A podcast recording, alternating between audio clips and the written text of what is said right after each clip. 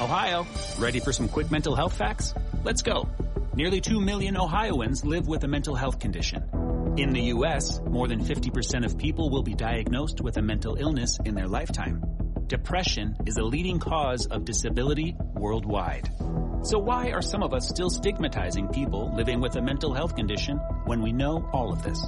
Let's listen to the facts and beat the stigma. Ohio, challenge what you know about mental health at beatthestigma.org. We'll go to Brooklyn, where my favorite council person, Councilwoman Inna Vernikov, is this morning. Inna, good morning. How are you?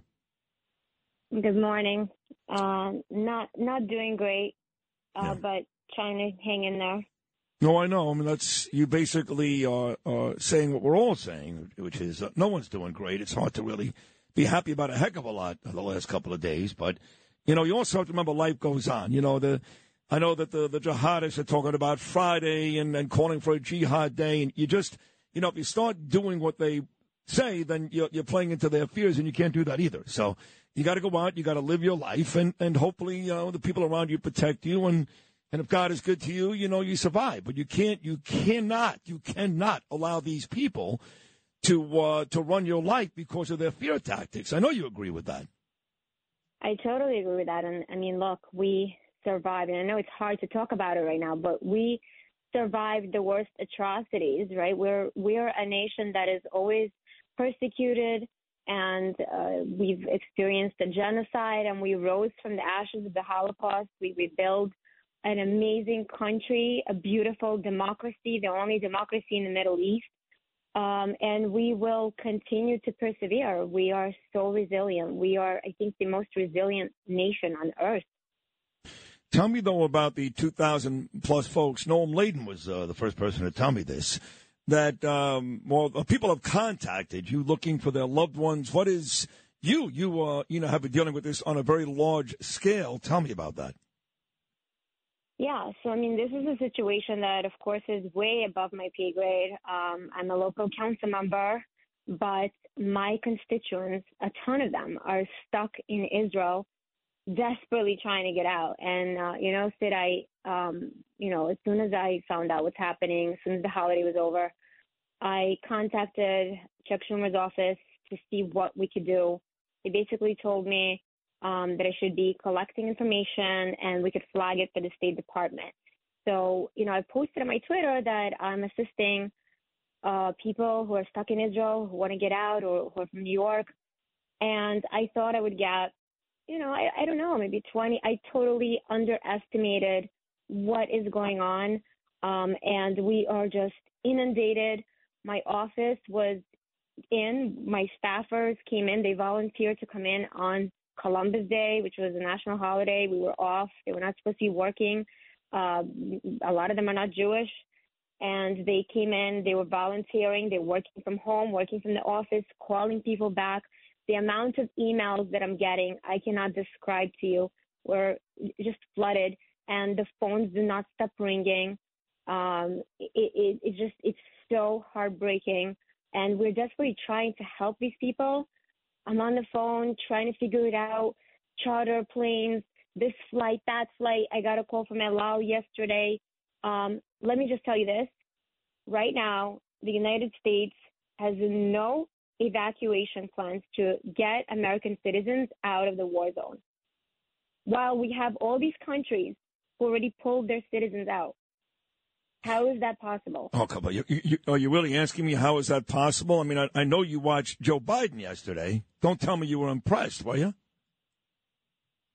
I think this is Afghanistan all over again when it comes to pulling our citizens out of a war zone. And it's it's just impossible. It, it is so embarrassing. What an international embarrassment this is that the United States cannot send a plane to pick up their citizens when they're under rocket fire. It is embarrassing, hard to believe. Well, get back to the president's speech, though, for a second. You know, he uh, talked about how uh, we felt badly for Israel. We're there for Israel, whatever they need. But that, I mean, I've been saying this all morning long. I sound like a broken record, but that's the easy stuff. Uh, obviously, he's going to say that. But if you're looking for real leadership, right, somebody that may instill fear into Hamas or Iran or any one of these terrorist countries. I didn't see a lick of that yesterday. His toughest moment was if you think you if you're thinking about doing something, don't. Don't? Are you kidding me? That's that's that's a tough president of the United States. I was embarrassed for him. What about you? It's it's absolutely insane. I mean, look, I appreciate the support and everybody's making very nice speeches right now, but there's no action. They're not sending planes and they're telling Israel to stand down. Really? 40 babies were found murdered. Some of them beheaded. Things that we cannot even imagine. And he's he has the guts, the chutzpah to tell Israel to stand down right now. Israel needs to annihilate Hamas, and they need to do it at all costs. When you say at all costs, when you say at all costs, you know, you know, we know that they've got 150 hostages and 14 Americans are already dead, which is Biden's concern mostly, more than the Israelis. 14 Americans are already dead. There are some Americans being held hostage as well. And uh, Hamas knew from the very beginning they had to take hostages because that would be their leverage. But I think Israel has made it pretty clear, using the same word you just used, which is this is not a war of land, a war of opportunity. This is now annihilation, that they're going to do whatever they have to do to wipe Hamas off the face of the earth. I think that's what you're saying, yes? And I mean, I have no idea how they're going to do that and save the hostages. And Israel, we know Israel, the Jewish people, the state of Israel values life like no one else. Remember what they did for one soldier, Gilad Shalit. They exchanged 1,000 terrorists. For one soldier, including uh, a head of Hamas. Good news is, according to the IDF, the Israelis did kill two of the head members of Hamas yesterday. So that is uh, that is clearly underway. So before we get uh, at the end of this conversation, Inna, to your council race, um, what do you want to say to the folks in Brooklyn who, um, well, may have friends or family in Israel, or just uh, the the uh, massive amount of Jewish constituents you have that are nervous about uh, life in Israel and maybe even here on this Wednesday morning? just we have to all unite. We have to be united. You know, I was uh, talking at a vigil yesterday at a synagogue, and I was uh, just telling there were a few hundred people there. I was just telling them that right now, this is not the time to discuss the conflict. This is not the time to fight with our Jewish brothers and sisters. This is a time to work together. I am working with anyone in government right now that I possibly can. I am working with people that I routinely criticize, that I disagree with on so much. But anyone who's willing to give me help with what's going on right now, I am taking it. I will accept any help.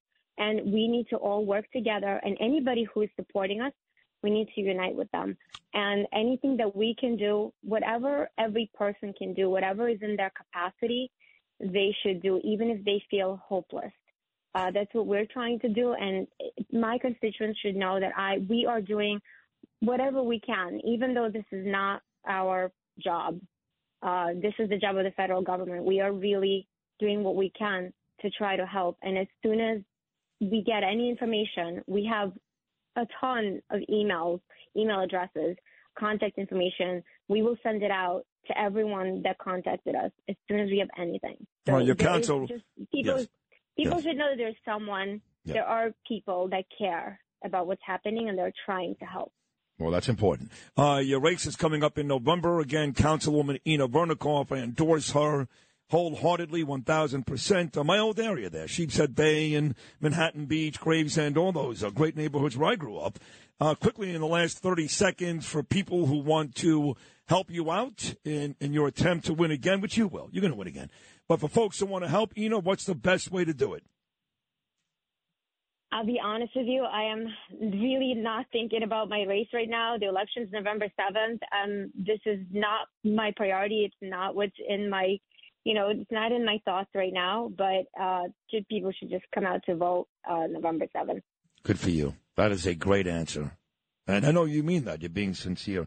Inna, you're the best. Uh, good luck to uh, Thank those you folks so in much Brooklyn. for having me. Oh, come on, anytime. Uh, be well. safe. All right, you too. Thank you, Inna. Inna Vernikov, councilwoman in the neighborhood I grew up in in Brooklyn, New York.